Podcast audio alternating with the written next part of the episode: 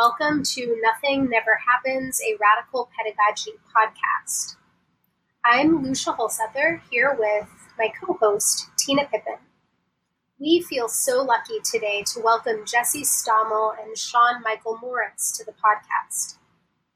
Sean is the Director of Digital Pedagogy Lab, or DPL, at the University of Colorado at Denver. Jesse is the co founder of DPL and the executive director of Hybrid Pedagogy.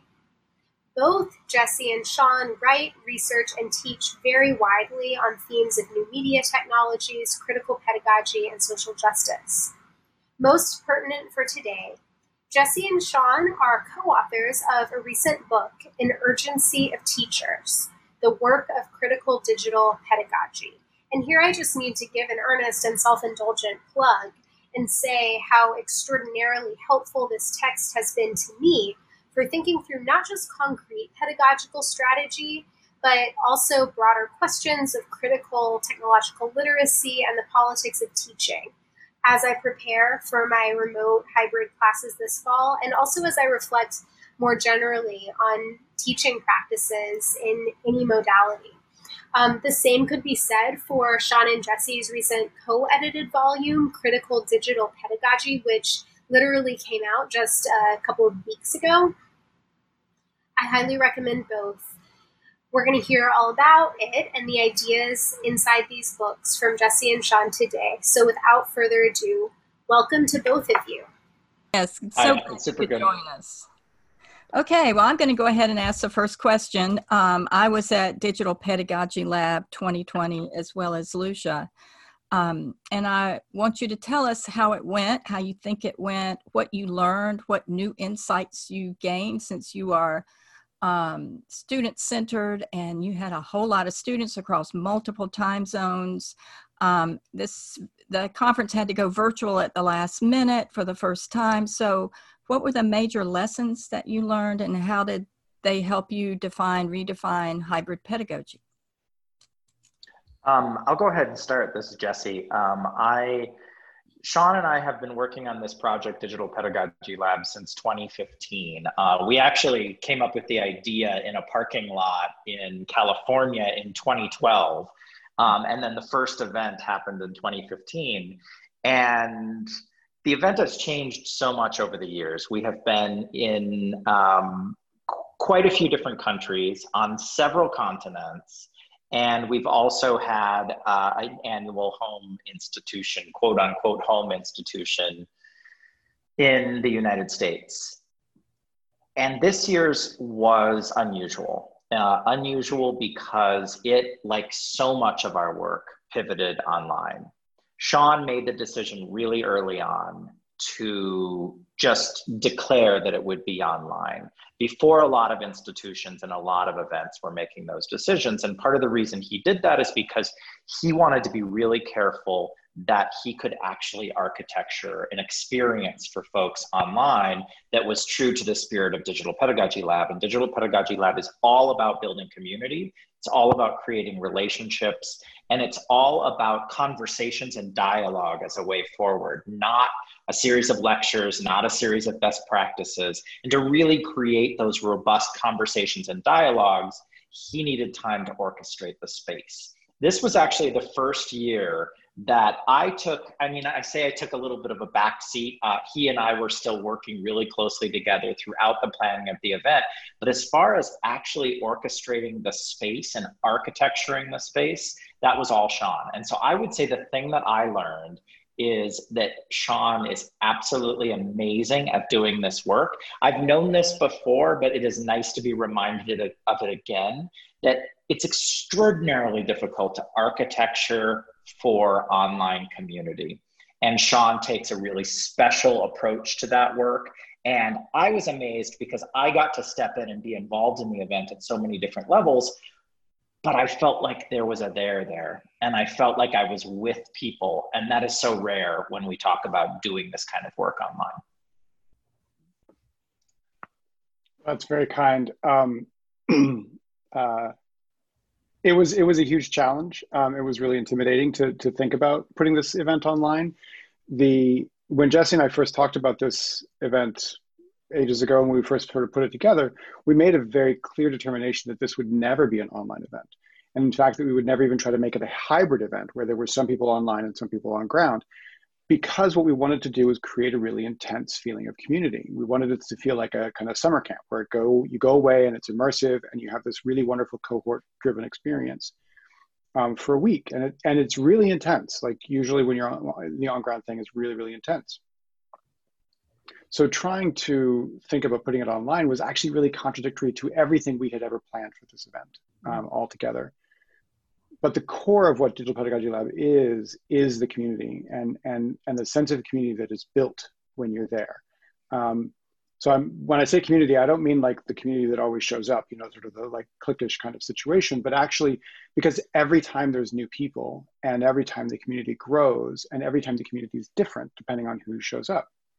Um, so this year, trying to even conceive of how to build a community across people people tuning in from over 20 time zones over 500 people coming to this event um, from their various desks and bedrooms and living rooms and dining room tables and um, and trying to figure out a way to make people feel like they were part of something was really a challenge. The first thing that the first thing that I knew would have to happen was it had to be asynchronous.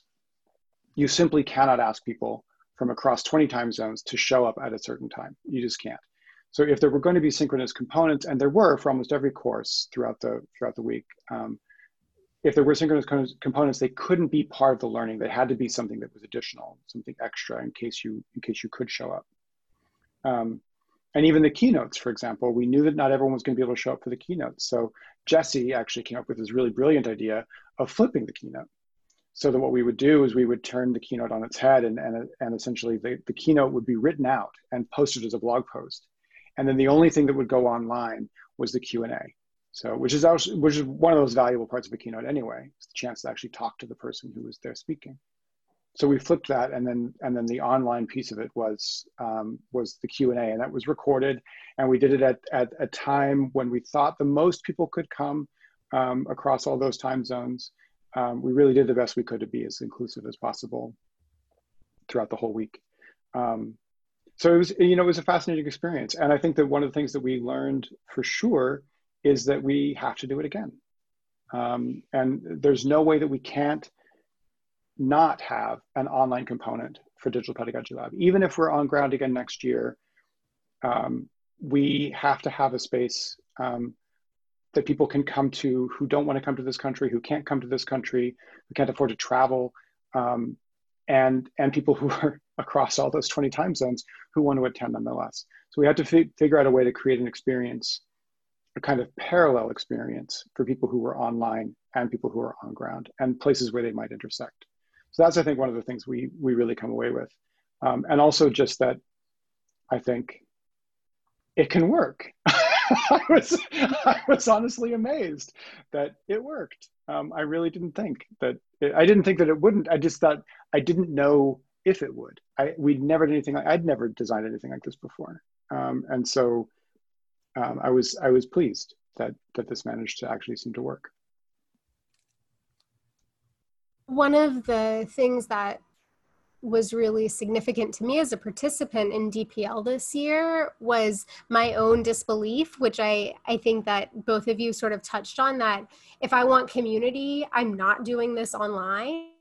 Um, that's I've heard so many teachers who are facing digital and hybrid modes um, in the in the fall say, but how will I develop rapport with my classes? How will I um, build?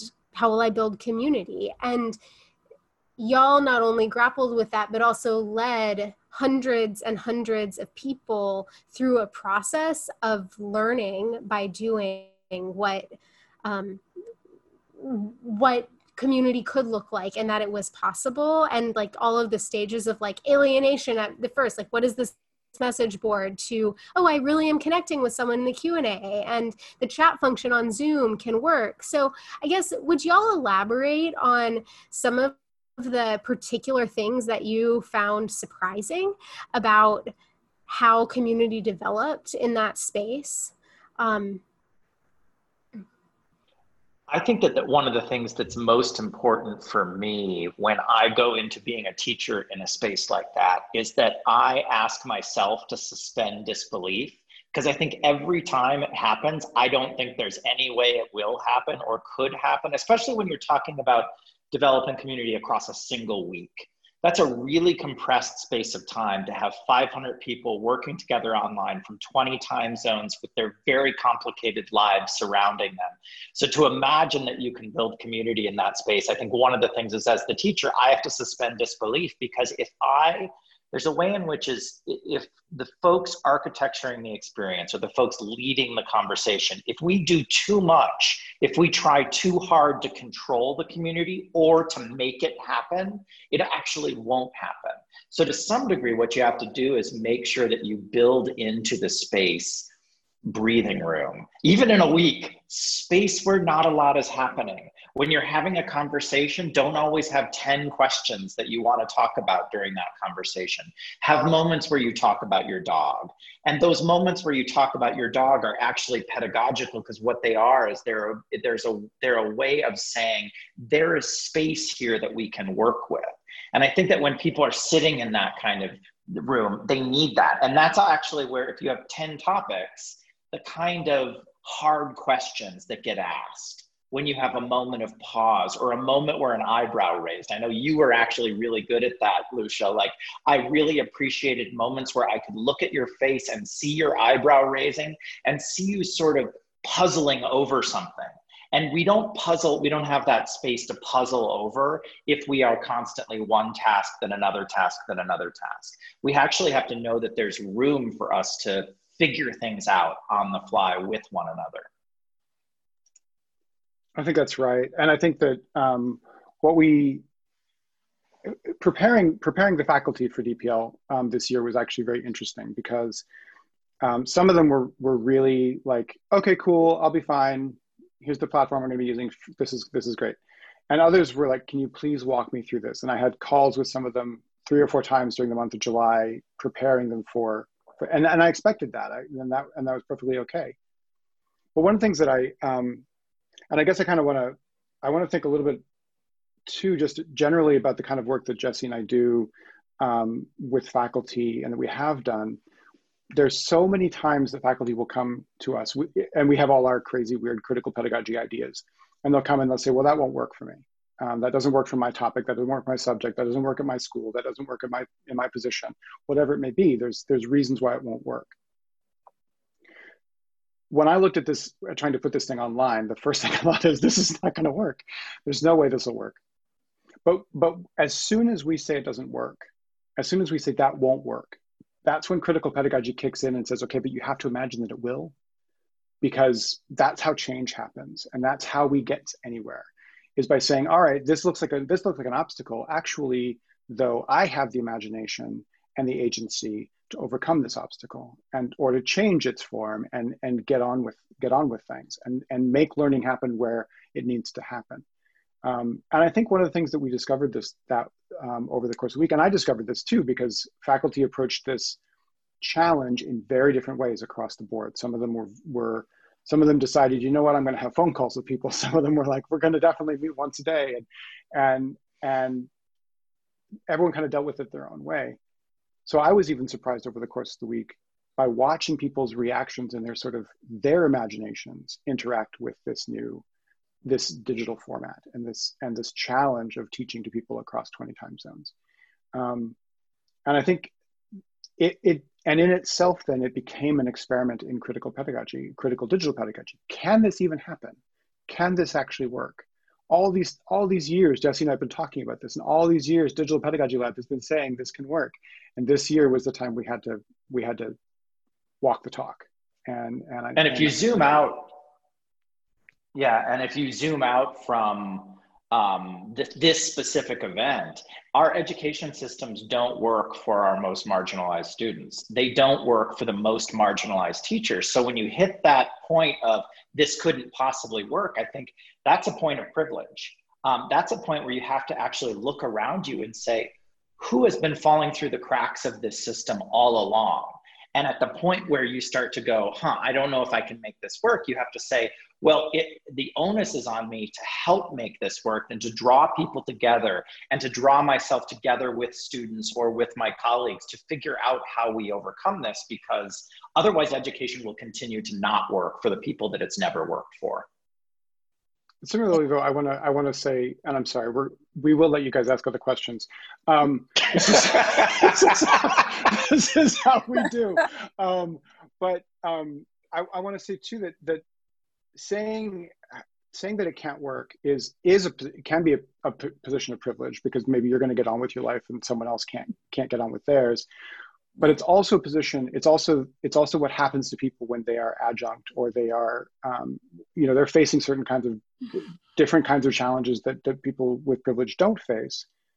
And and this happens all the time when we're talking to teachers where um, someone will say well I, I can't make those kinds of modifications to my syllabus. I can't do ungrading because i'm an adjunct and my job is on the line and i don't know if i'm going to get another i don't know get another class next term or if, if i have any kind of stability so in those moments, imagination is even more important for that person to say, okay, you can you can go ahead and and and do that, or you can try to be imaginative, even about just one tiny aspect of of what of how you teach or how you go about your work, um, to to try to relieve some of that pain that you're feeling, some of that anxiety that you're feeling. Try to try to make bring some joy into what you do um, through through that kind of imagination. Yeah. I, I just uh, texted a colleague of mine um, who's also a, a, senior faculty member and, and was on sabbatical last year. So she's doing online for the first time coming off sabbatical. I texted her a quote from Sean that said, um, rely more on pedagogues and less on tech. And because, you know, we're looking at all this, you know, endless stream of technology and uh, things one can do online and uh, pandemic pedagogy groups, and it, it all kind of just are little explosions everywhere. And so, how to find that joy um, and and relieve the anxiety as you as you talk about. So I've just I've been holding on to this book uh, as I rethink my classes for the fall. Um, so I, I want to ask, and, and Lucia and I had, had, talked about this, and we sent it in our notes to you. Uh, if you could draw your pedagogy, uh, and this comes from really two sources. One, Parker Palmer's metaphor for self as a as a teacher in The Courage to Teach, and also Doris Sommer from Cultural Agents at Harvard in her book, The Work of Art in the World. Um, so, where she does drawings and uh, art galleries with clotheslines, you know, back in the face to face days. Um, so I, I, I, have clothesline and clothespins in my office now because of Doris. But if you could draw your pedagogy with no words, but you'll have to use words to tell us, of course, uh, each of you is pedagogues, um, then uh, what would you draw? What would it look like? What would you want to show us and your and your students and other faculty? It's actually interesting, and I'll maybe I'll continue to think about this as Sean is answering. But the first thing I thought, and I didn't think this when you sent the question, but I thought it as you were talking about it just now, is that I can't imagine drawing this picture by myself. It feels so important for this to be a picture that I draw together with students, but also that I draw together with colleagues, because I think of the act of teaching as so inherently collaborative. It's not something I can possibly do by myself. So the, the, the thing that I thought about is drawing human beings, connecting with the idea of that we're talking about pedagogues, not tech. I think it's fascinating that right now the, the, the visual metaphors that are popping into my head for how institutions are describing education. I'm seeing um, plexiglass, I am seeing Purell dispensers, and I am seeing video cameras being put into classrooms. And these are really dangerous visual metaphors. Um, because I, it's not to say that I don't, yes, we need Purell in order to disinfect and not spread the virus, but that the idea of putting 2,000 Purell stations on a campus rather than making the hard decision that you're maybe not going to open if 2,000 Purell uh, dispensers is necessary. And so I think we need to be thinking about human beings and our human resources and investing in our human resources as opposed to in in those things. So when you asked that question in your email to me um, or to us, I the the first thing that I thought of was that if I was going to draw, and I can't draw, I stopped drawing in the fifth grade. Actually, I said I'm going to write instead of draw, and that was ridiculous. But um, it the first thing I thought of was it would be an open book, right? I would draw an open book because I feel like there's there's not only um, my my my world is very textual anyway, but but also um, this idea of it being transparent and it being something that is being written all the time um, and open to anybody to look at. But today, when I was looking at it, and I'm gonna, and this is so stick with me. I'm not sure I can tell this story, but I'm gonna try. Um, today, when I was thinking about it, I thought, you know what, my pedagogy most days feels a little bit like, and I don't know if you guys have seen it, the um, the the restoration of the Ecce Homo um, painting, which is a, a, painting of Jesus that is very, very not restored well. Um, and and it, it's it's sort of botched. It looks terrible, right? Um, and some days it feels like that. It feels like what I try to do just doesn't work, and I always feel like I'm just not, and I'm just I'm just running in circles, and that, and it just looks terrible from the outside. But I was actually just now while Jesse was talking, I was looking it up online, and I ran into this this this article about it. And the, apparently, the Ecce Homo was was restored by an 82 year old widow, 82 year old widow in Spain. Um, and when it first when people first saw it, it was oh, like everyone was mocking it and scorning it, and this was just terrible. This is just terrible. But actually, what happened was all these tourists started flocking to town. Um, so suddenly, everything everyone was coming, and there's a there's a quote in this article I'm, see, I'm seeing from the New York um, quote from the New York Times article um, by an opera librettist who traveled there to see the painting, and he said it's a pilgrimage of sorts, driven the media into a phenomenon. God works in mysterious ways. Your disaster could be my miracle. And I think the idea of your disaster could be my miracle is so central to what we do in a classroom and in critical pedagogy because we are looking at we're looking at the worst possible situations critical pedagogy looks at the worst possible situations of oppression and tries to figure out how we make it better and how we make it into something that is actually full of power and agency um, and i think that think of thinking of it that way we look at this, this sad sad sad painting um, and and think except that it can also be something really beautiful if we look at it the right way. Um, so I think that I hope I told that story at all, but that, that's kind of I was just when I was looking at this and I thought that that's an amazing line. Someone else's disaster can be my miracle, and I think that's exactly that's how that's how I teach. I love actually the contrast there because we have Sean, you talking about this disaster becoming a miracle for others. And right after Jesse talks about the disastrous images of our classrooms right now with the Purell and the plexiglass and the cameras and I thought of desks bolted to the floor so you can't move them. Um, so we'll see what comes of, of this disaster. Uh, I, since we're on the topic of critical pedagogy, I wonder if y'all could tell us, maybe with a story, how you came into your commitments to critical pedagogy.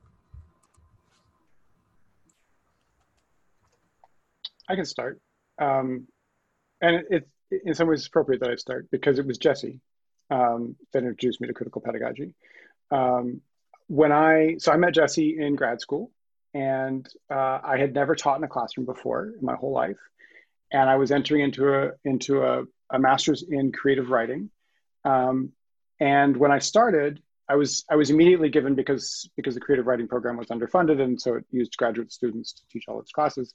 Um, the um, I was immediately given classes to teach.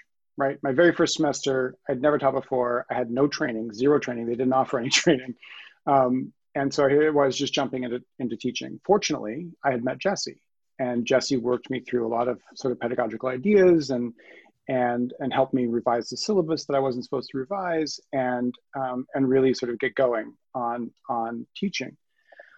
But what was really fascinating was I think what cemented my my uh, commitment to critical pedagogy was that the the chair of my department and all of the faculty that I worked with, the tenured faculty and stuff that I worked with, kept telling me, don't think about teaching. Don't spend time on teaching. Whatever you do, don't worry about teaching.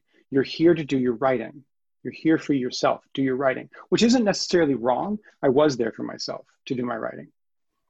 But I walked into a classroom with 18 students who needed a teacher. And there was no way that I could just focus on my writing at that point. I had to be a good teacher.